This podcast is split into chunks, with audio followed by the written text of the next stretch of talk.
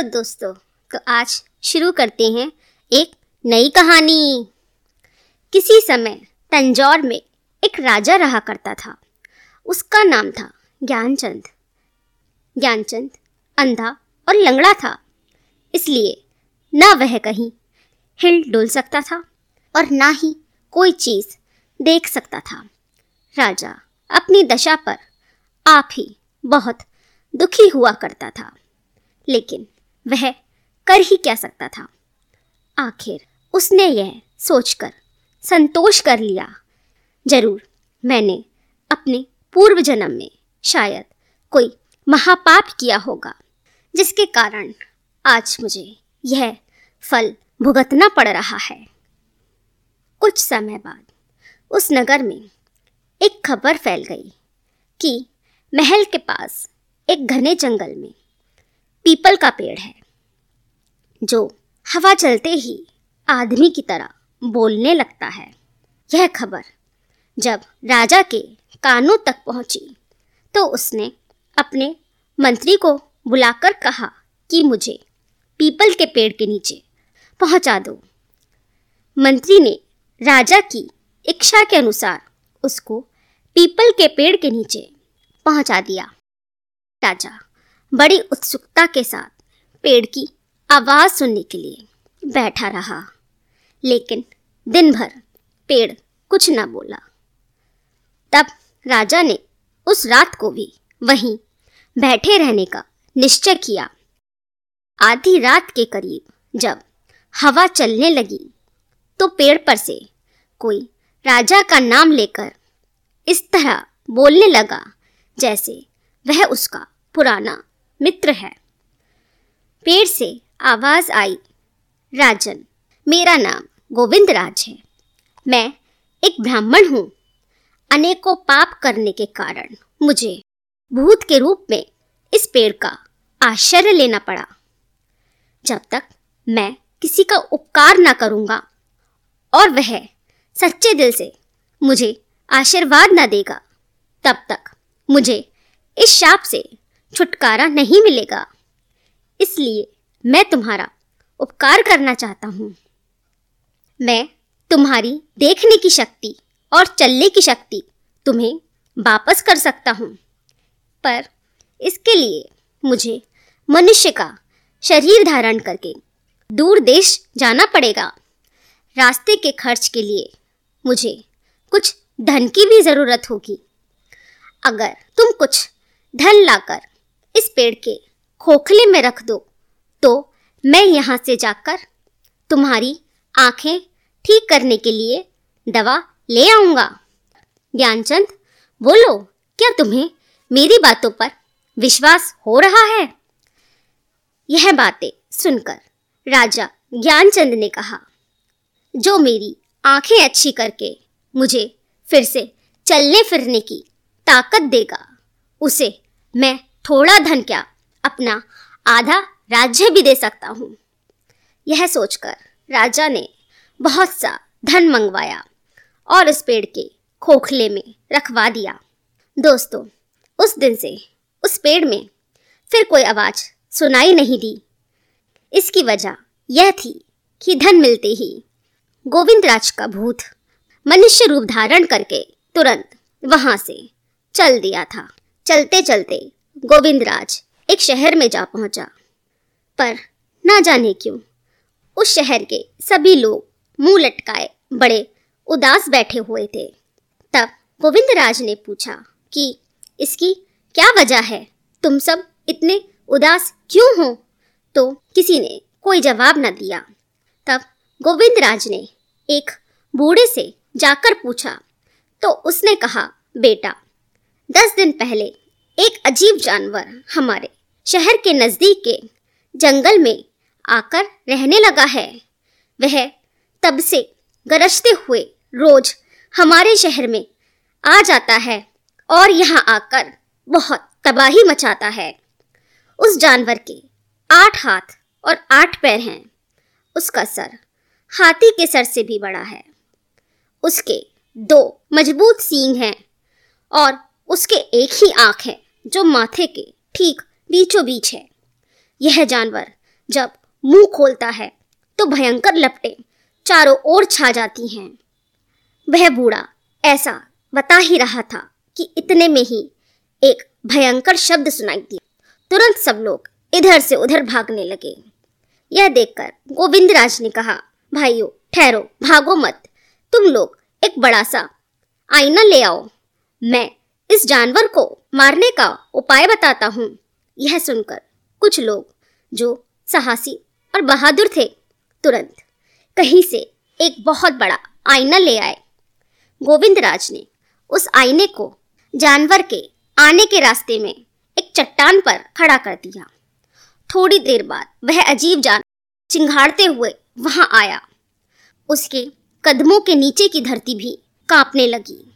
आते ही वह लोगों पर टूटना ही चाहता था। इतने में, उसे आईने में अपनी सूरत दिखाई दी। उस अजीब से जानवर ने समझा कि उसके जैसा ही एक और जानवर वहाँ आकर बैठा हुआ है। वह गुस्से से दौड़ता हुआ आया और उस आईने से भिड़ गया। आईना एक ही चोट में चकनाचूर हो गया। तब उस अजीब जानवर ने समझा कि उसका दुश्मन चट्टान में छिप गया है। वह दौड़ता हुआ उस चट्टान को टक्कर मारने लगा। थोड़ी ही देर में जब वह टक्कर मार मार कर थक गया तो वही गिर गया और ढेर हो गया। इस तरह गोविंद राज की चतुराई ने उस शहर की एक भारी बला टाल दी थी। शहर वालों ने गोविंद राज को अपने शहर में रहने की प्रार्थना की, लेकिन गोविंद राज ने उन्हें समझाया कि वह राजा के काम से कहीं जा रहा है, इसलिए बीच में कहीं नहीं रुक सकता। इस पर। शहर के लोगों ने उससे कहा अच्छा तो आप जाइए, पर याद रखिएगा, शहर के बाहर आपको दो रास्ते मिलेंगे। आप दक्षिण का रास्ता मत लीजिएगा, क्योंकि उस राह में एक घना जंगल पड़ेगा, जिसमें अनेकों बाघ, शेर आदि खूंखार जानवर और जहरीले सांप बिच्छू भरे पड़े हैं। और उस जंगल में गंधर्व लोग भी रहते हैं। जो आदमी को उधर से बचकर नहीं जाने देते हैं। गोविंद राज ने उन लोगों से विदा ली और शहर से दूर निकल गया। थोड़ी दूर जाने पर उसे दो रास्ते दिखाई दिए। उसने जानबूझकर दक्षिण जाने वाला रास्ता पकड़ा। उस रास्ते से थोड़ी दूर जाने पर उसे एक घना जंगल दिखाई दिया। जंगल बहुत ज़्यादा घना था। गोविंद राज को कटीली झाड़ियों में से उलझते हुए जाना पड़ा। जल्दी ही उसे खूंखार जानवरों की गुर्राहट सुनाई दी। ज़मीन पर अनगिनत सांप और बिच्छू थे कि पैर रखने की भी जगह न थी। लेकिन गोविंदराज बिल्कुल नहीं डरा। वह आगे बढ़ता ही गया। इस तरह बड़ी कठिनाई से उस जंगल को पार करने पर उसे एक बहुत सुंदर बगीचा दिखाई दिया। बगीचे के नज़दीक जाते ही उसे फूलों की गंध ने चारों ओर से घेर लिया। वहाँ की ठंडी हवा उसके थके हुए शरीर में फुर्ती भरने लगी थी। वह भूख, प्यास, थकान सब कुछ भूलकर बगीचे में आराम करने लगा। इतने में अंधेरा हो गया। उस बगीचे के पेड़ पौधे तुरंत एक तरह की विचित्र ज्योति से जगमगाने लगे। तब गोविंद राज ने जान लिया कि वे मामूली पेड़ पौधे नहीं हैं। इतने में उसके पीछे से किसी ने पुकारा और कहा, तुम कौन हो और यहाँ क्यों आए हो?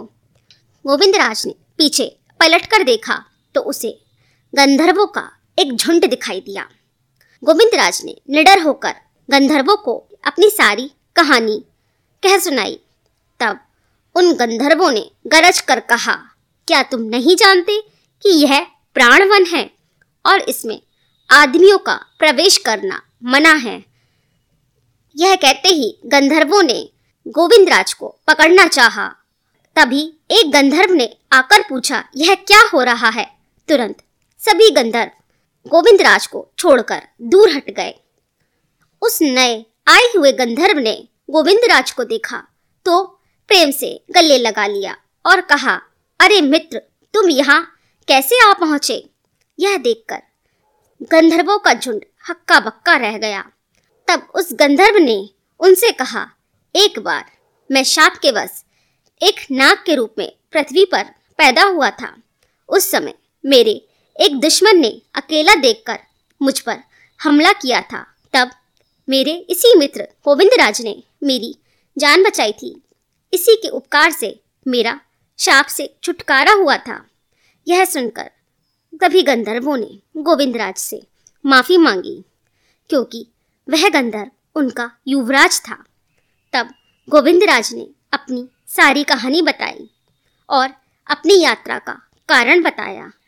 तब युवराज ने कहा, गोविंदराज, तुम इन जादुई पत्तों का एक दोना बनाओ। उसमें बगीचे के फूल पौधों पर बरसने वाली ओस की बूंदें जमा करो।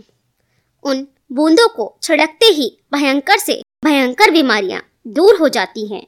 इनके प्रभाव से अंधे भी आँखें पा जाते हैं और लंगड़े भी चलने लगते हैं। लेकिन एक बात याद रखना, जो उपकार ना मानने वाले अधन्यवादी हैं और जो अपनी बात को तोड़ते हैं, उन पर यह काम नहीं करता है। यह सुनकर गोविंदराज ने बड़ी खुशी के साथ पत्तों का एक दोना बनाया। उसमें उस बगीचे के फूल पौधों पर पड़ी हुई ओस की बूंदें जमा की। तब दो गंधर्वों ने उसे अपने कंधे पर बैठाकर सवेरा होने से पहले ही तंजौर पहुँचा दिया। गोविंद राज ने तुरंत राजा के पास जाकर वे ओस की बूंदें, उसकी आँखों और पैरों पर छिड़क दी। बूंदे पड़ते ही राजा की आँखें अच्छी हो गई और वह फिर से चलने फिरने लगा। राजा बड़ा ही खुश हुआ। तब गोविंद राज ने कहा, राजन, अब आप मेरा इनाम दे दीजिए। इस पर राजा ने कहा, कैसा इनाम? मैं कुछ नहीं जानता। तब गोविंदराज ने कहा, राजन, क्या आपने नहीं कहा था जो मेरी आँखें अच्छी करके मुझे चलने फिरने की ताकत देगा? उसे मैं थोड़ा धन क्या, आधा राज्य भी दे दूँगा। लेकिन राजा ज्ञानचंद ने साफ़ इनकार कर दिया। तब गोविंद राज ने कहा, राजन, सुनो, मैं बड़ी दूर जाके तुम्हारे लिए प्राण वन की ओस की बूंदें लेकर आया था। लेकिन तुम अभागे हो, तुमने अपना वादा तोड़ दिया। मुझे तुम्हारे राज्य की कोई लालच नहीं थी। मेरा शाप तो छूट गया है। मुझे मनुष्य शरीर मिल गया है। अब मैं यहाँ से जाता हूँ, यह कहकर गोविंदराज शाप से छूटकर वहाँ से चला गया। लेकिन राजा ने अपना वादा तोड़कर अधन्यवादी बन गया था। इसलिए वह फिर पहले की तरह अंधा और लंगड़ा बन गया। तो दोस्तों, जिसने हमें सहायता पहुंचाई हो, उसके प्रति हमें कृतज्ञ होना चाहिए। उसका उपकार मानना चाहिए। उसका धन्यवाद करना चाहिए।